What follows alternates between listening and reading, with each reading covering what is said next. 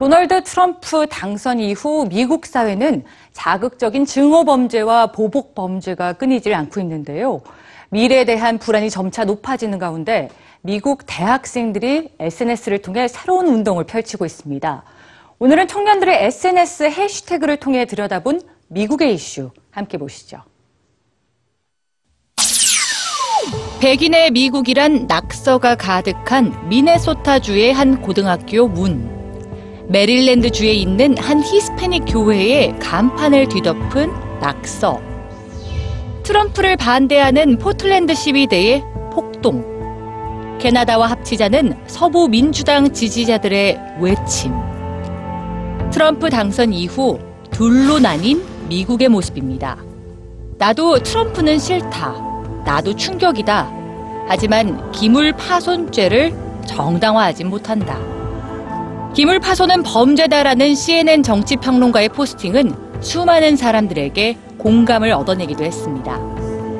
미국의 한 인권단체에 따르면 당선 다음 날부터 육 일간 일어난 증오범죄는 총 사백삼십칠 건.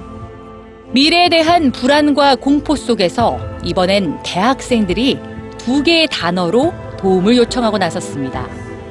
피난처 캠퍼스. 트럼프 취임 이후 강제 추방될지도 모르는 불법 체류 신분의 학생들에게 학교가 피난처, 즉 보호구역이 돼주길 촉구한 겁니다.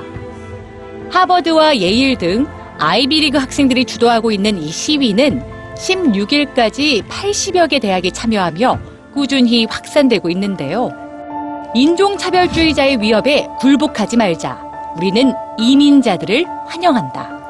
하버드 대학의 미등록 학생들을 보호하자. 샌프란시스코의 전 시장이자 캘리포니아 주 부지사 개빈 뉴섬은 지난 십팔 일 캘리포니아의 대학교가 미국 시민권이 없는 학생들에게 피난처 캠퍼스가 돼줄 것을 공개적으로 요청하기도 했습니다. 하지만 이에 반대하는 목소리도 있었는데요. 시위에 참가한 대학 리스트를 작성해 기부를 끊어야 한다. 불법 체류자를 받아주는 학교는 어디든 재정 지원을 박탈해야 한다는 주장도 많은 지지를 얻고 있죠.